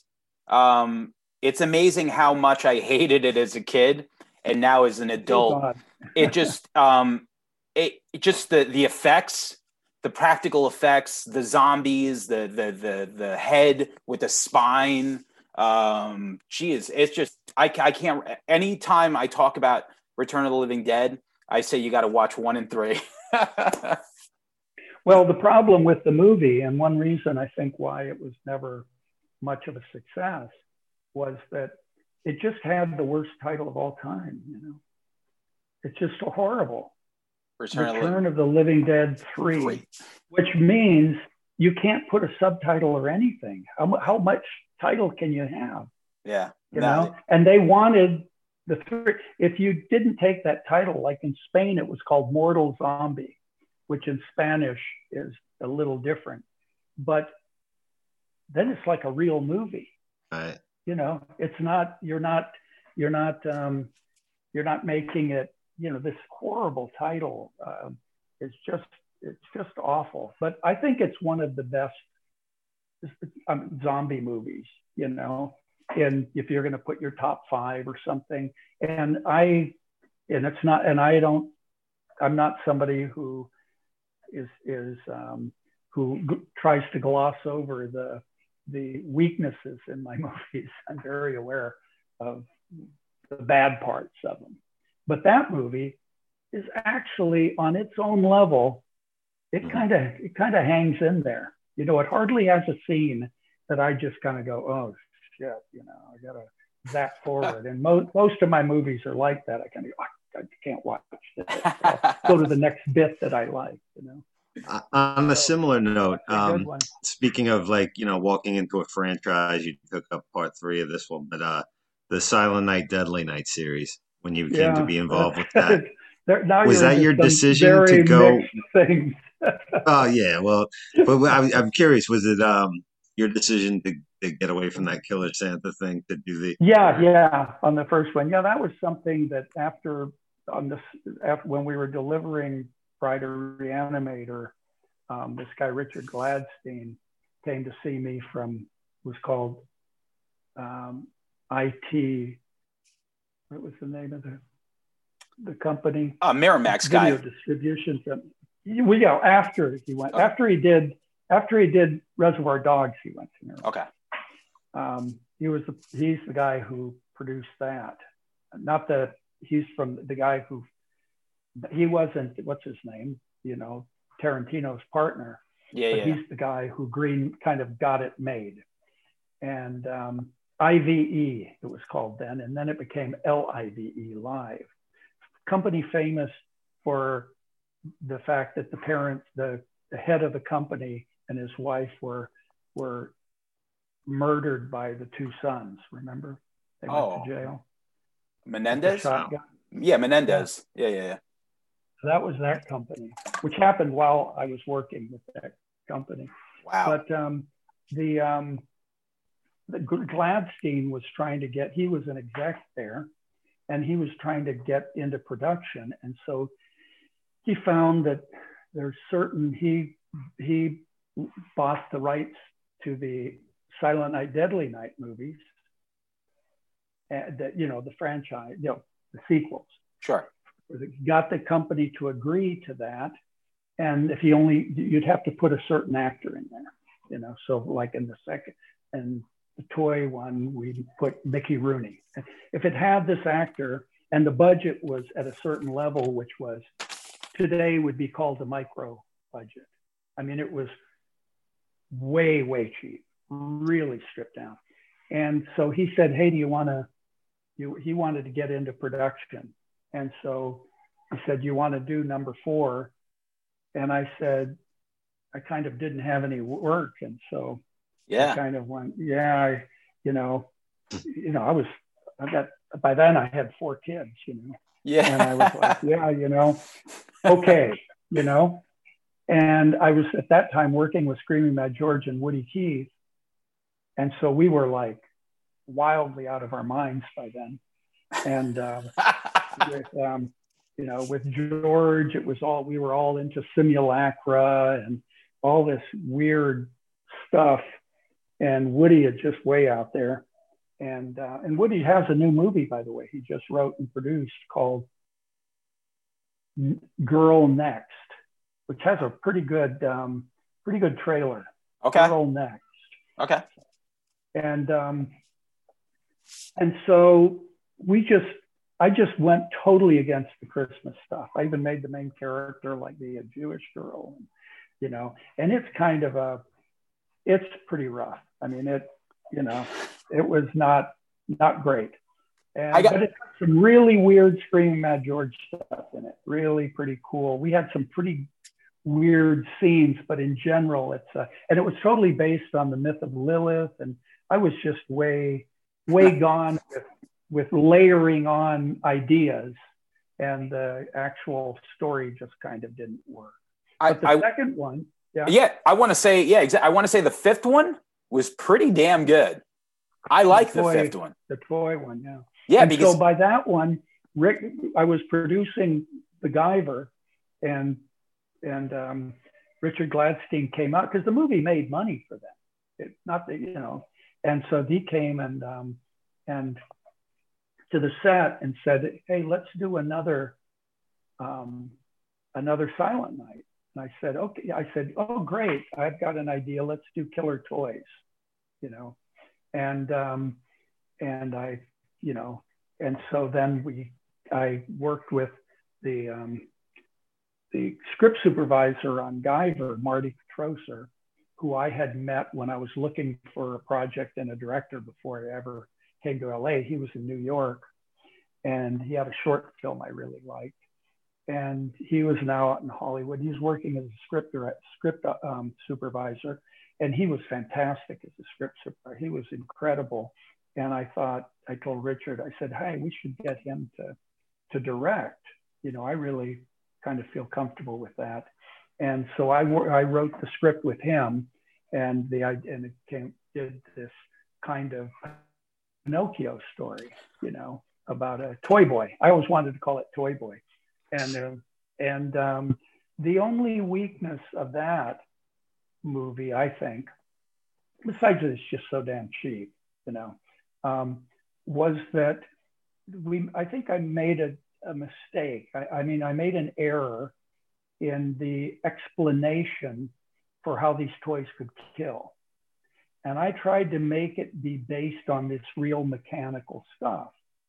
And um, I should have just gone the Chucky way of some supernatural thing Hmm. because Chucky works perfectly. You don't have to make it be a mechanical doll you can still make the toy be mechanical, the boy being mechanical. I like the like stuff in his brain and stuff, but oh good. I just feel like by not. And the other thing was at that point I was still I was working with George, and of course on Bride of Ria on Society that's probably George's greatest, the greatest, um, the greatest platform to to present his work he generally was unable to really make it in the you know in effects like KNB or somebody or Steve Johnson because he's just totally in his own thing. He's more of an artist than an effects guy. True So artist. there's no sense. There's no sense in getting George to get someone's head cut off or something, because it, there's nothing in it for him. You can only give him the weird stuff. So on Bride of Reanimator, I didn't get him to do the bride or zo- I had him do weird shit. You know, the weird things at the end, because that's where that's what he's good with. the head with the the the bat wings. Well, that wasn't him. That was Oh, okay. Yeah, that was. I'm trying to remember the name of the artist. We had like five companies on Bravo. Okay, yeah, that was uh, that was great. But I, I I'm I'm gonna go out on a limb and I'm gonna say Silent Night, Deadly Night Five is the best out of those five movies. Could be. And I know, lo- I like the know, first. Yeah, and I was I didn't um I didn't um after I did those two, I never watched them again, you know. I just I just didn't bother. I think I, I think I was very disappointed. You know, it was the toys. The killer toys just weren't I should have had somebody else do that. Or I should should have had somebody else do that, not the not the boy, you know. I think George did great with that, you know. Um, but the and Mickey Rooney was fantastic, and the but it was that I think I needed someone else to do the toys, and I should have given it a supernatural thing. There should have been something that was that where it didn't have to be completely you know kind Yeah. of i mean today you could do it it could be ai you know you could believe that but not back then you know. Today you could actually find a way to make it like yeah these toys really can kill because they have a kind of a computer artificial intelligence that you can give them a give them something to do like iRobot or something. But the um, but the so that was a problem and the and of course i was very disappointed with the with the toys. I just didn't think it was you know they were just kind of not good enough. But so i never watched these movies again you know i just you know i just let it go. And then about um, i don't know a year or two ago i there's this there the old what on hollywood boulevard there's a theater called the egyptian theater that when i first moved here and i live i live like five blocks from the chinese right? I live up in up toward you know across up to the hills in a residential. So that's my neighborhood. And the egyptian was a regular movie theater back then. Now it's a then then it was revamped and made the american film Inst- the american cinematheque. And they do they did put in a real they adapted it to a really top you know sound and picture and they do retrospectives and you know restorations. And it still looks like the old chinese with the egyptian stuff. I mean the egyptian. And now i think netflix owns it. But for the past 10 years they've been on weekends they'll have these series of of um, of horror movie series like um, this guy Josh Miller does Friday Night Frights. And Yeah. so you do a double feature and they're good because you get because there'll always be somebody from the movie there to, to have a uh, take questions in the middle. So if you like the movie, Yeah. you like to go there because you can see the actors and and um, I always like to hear them talk about these old movies that I like. You know? And so Josh would, you know, one of the one of their series, they had a they showed, I think, three of the Silent Night Deadly Nights, you know, and um, the third one at like 11 p.m. was part five, the the the um, Toy maker. toy, toy maker. Yeah, yeah. And I have a, I think I have the only print, right? And they said, they said, hey, would you come? Can we? You have? A pr-? I said, I've got a print. You know, you can if you get the rights. I don't have the right for you to show it, but I can lend you Sure. the print. Yeah. And um, and so they said, oh, would you come and introduce it and do questions? And I went, oh man, you know, 11 o'clock at night you know, takes me 10, 15 minutes to walk there. And then you got to walk back at 1 a.m. on Hollywood Boulevard, which is, you know, just too crazy. sure. But it's, and I'm, I think, I don't want to go out there. I don't want to, this, I don't want to even talk about this movie. You know, there's certain things you just put away, you know? And, um, but I thought, come on, don't be such a jerk. Just go do it. Right Sure.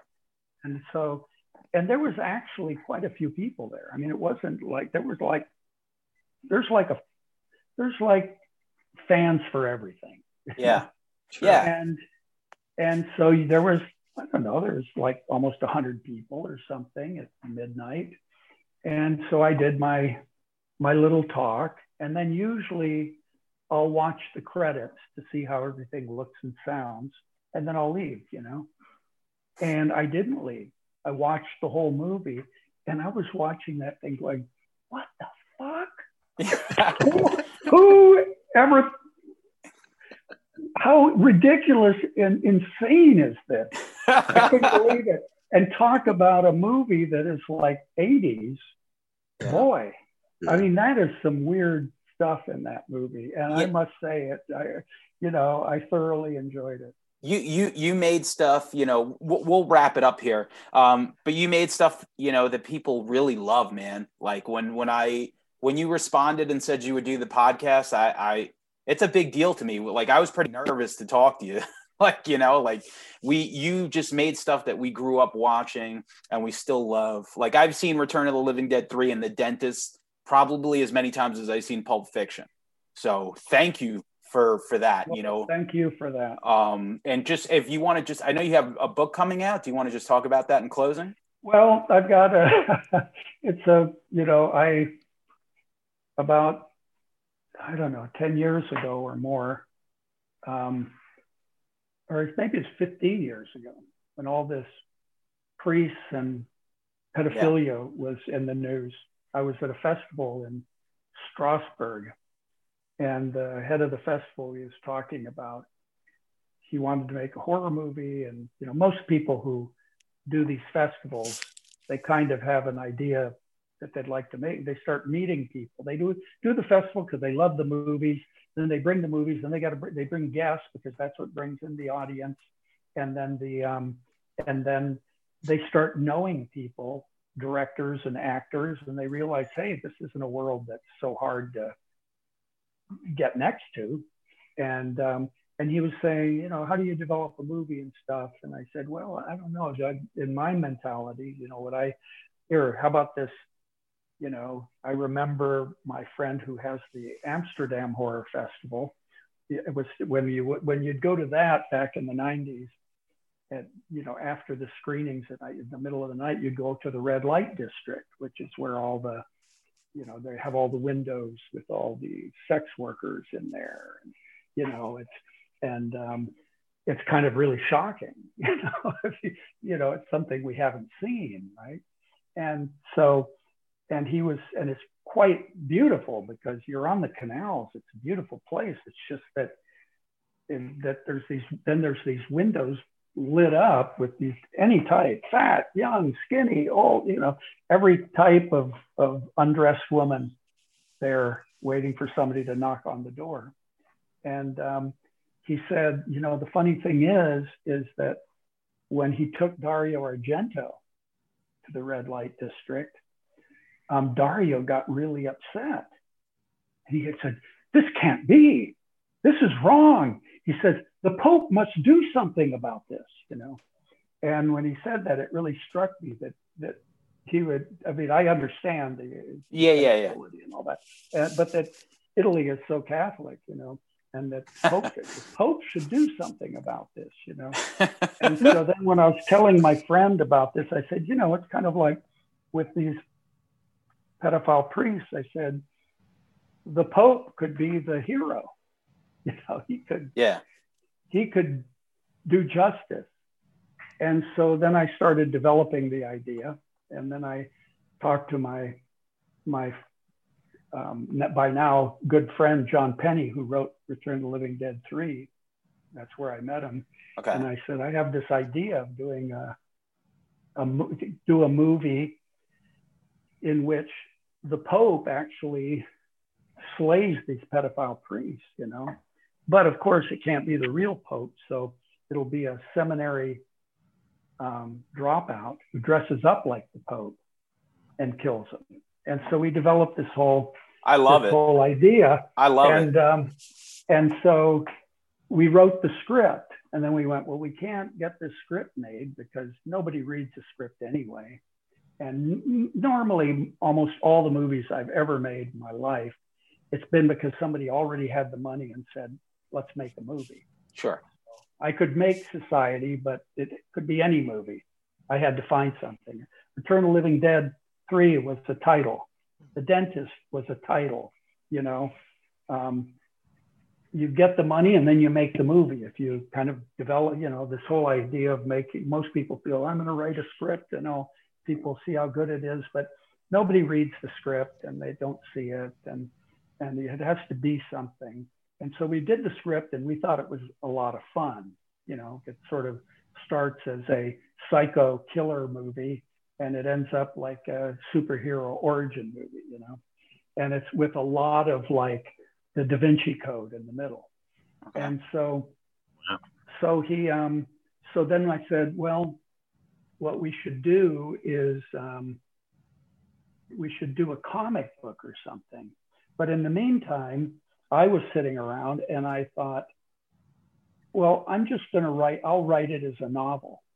You know, I had gone to one of these 10 day, um, 10 day kind of meditation retreats where you just, you can't talk to any, you just sit and meditate for like 10 hours a day for 10 days and don't talk to anybody and stuff. And it's really almost drives you crazy. You know, it's like taking psychedelics, but without the drugs. You know, you just, it's a extreme thing. Um, but afterwards, I just had all this energy. I was like, just totally full of energy. So I thought, well, I'm going to write this. I'll write this as a novel. So I just started doing it, and and wrote wrote it as a novel, which was then a um, ended up changing a lot, filling out, doing a lot more than what was in the script. Because in a novel, you have to there's you go many more places, you know. And it got much, you know, went back to the Middle Ages, Yeah. it's the whole kind of uh, Da Vinci Code type of thing, but had And the co- same structure as the script. And then we even decided to do a comic book. And we did do the first issue. We didn't publish it. But we got Richard Raaphorst to draw it. You know who he is? No. He's the guy who did Frankenstein's Army, the director of Frankenstein's Army. Love that movie. And, That's Me a too. that's he- one of the best he- found footage movies ever made. yeah, and he, I worked with him on some projects. He's Dutch, and um, he did the of the movies that I directed in Spain. He did the credit sequences, and he was he did concept art and storyboards for Faust. So I know him real well, and so he did. He's an incredible artist. So he, I did the I did the first pencils, and then he did the he kind of took that and and did it more artistically and we got color and all this and and so that the comic book was different from the novel or the script because each one of them has a different there's a different style of storytelling for each medium you know Okay. it's like if you look at the batman animation animated tv show from the from 15 years ago it was like wow this is so totally different from the Batman movie or a Batman comic book. I think the, you know, every medium has its own type of storytelling. So anyway, I wrote that and we were trying to use that as a way to make it be like, hey, this is an IP. Everybody wants an IP, right? Intellectual property Yeah, yeah, yeah, yep. um, you can't just have something that's not connected. And I mean, this was like 10 years ago, right? And so I thought, well, we'll do a photo shoot of the Pope, you know, for the for the cover of the novel, and I'll try to get the novel published so that we'll can go to the market to to the film market to, and we'll have a comic book and we'll have a novel and a movie poster and a script, right? So it'll look like, oh, this is a real something. And um, and so we did the art and and then I tried. I was I knew that I wasn't. I didn't send it to publishers or anything because I figured nobody's gonna, you know.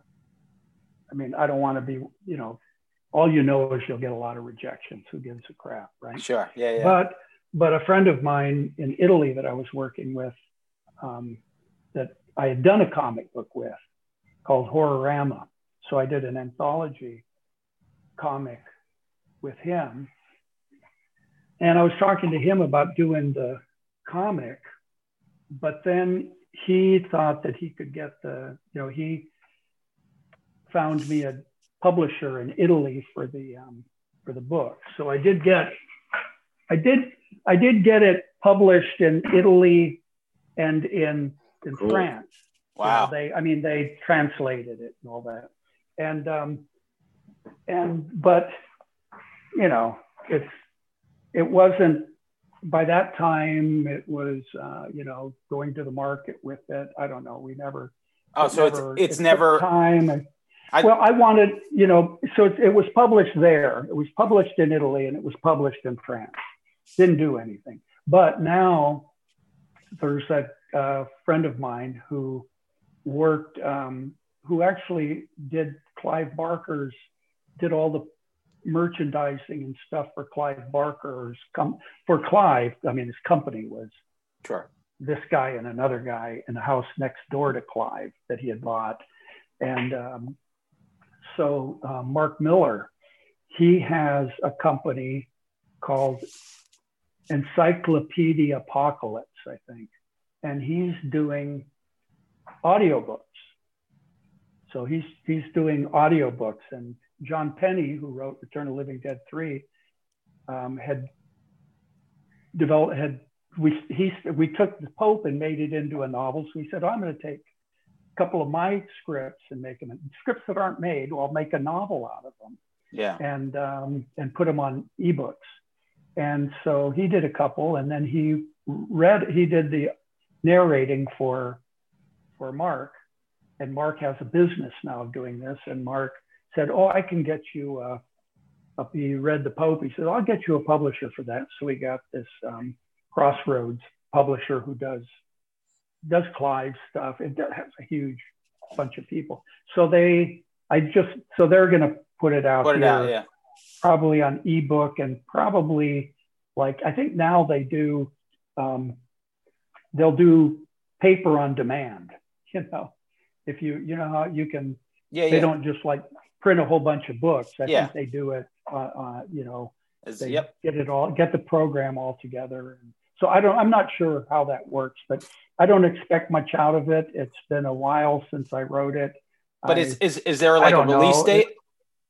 Is there like I, I thought it was going to come out in yeah, I March? think yeah, I think so. I mean, I just got actually just yesterday they sent me a file of the edit and said for me to review and you know where they have it all laid out and stuff. I don't know, but anyway, I'll put the links up, and uh, you know, there it is. you listen. know. they Brian- can they can buy the Pope, you know, and hopefully it'll get to be a movie.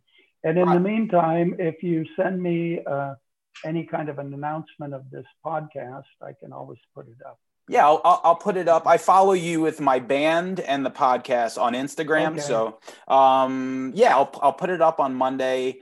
And uh, thank you, thank you so much for doing much. it. This Sure, my this- pleasure. this Thank was you for all your films too. They raised me. Thanks a lot. all right. Cool. Thank you. See ya. Bye. Ciao. Bye bye.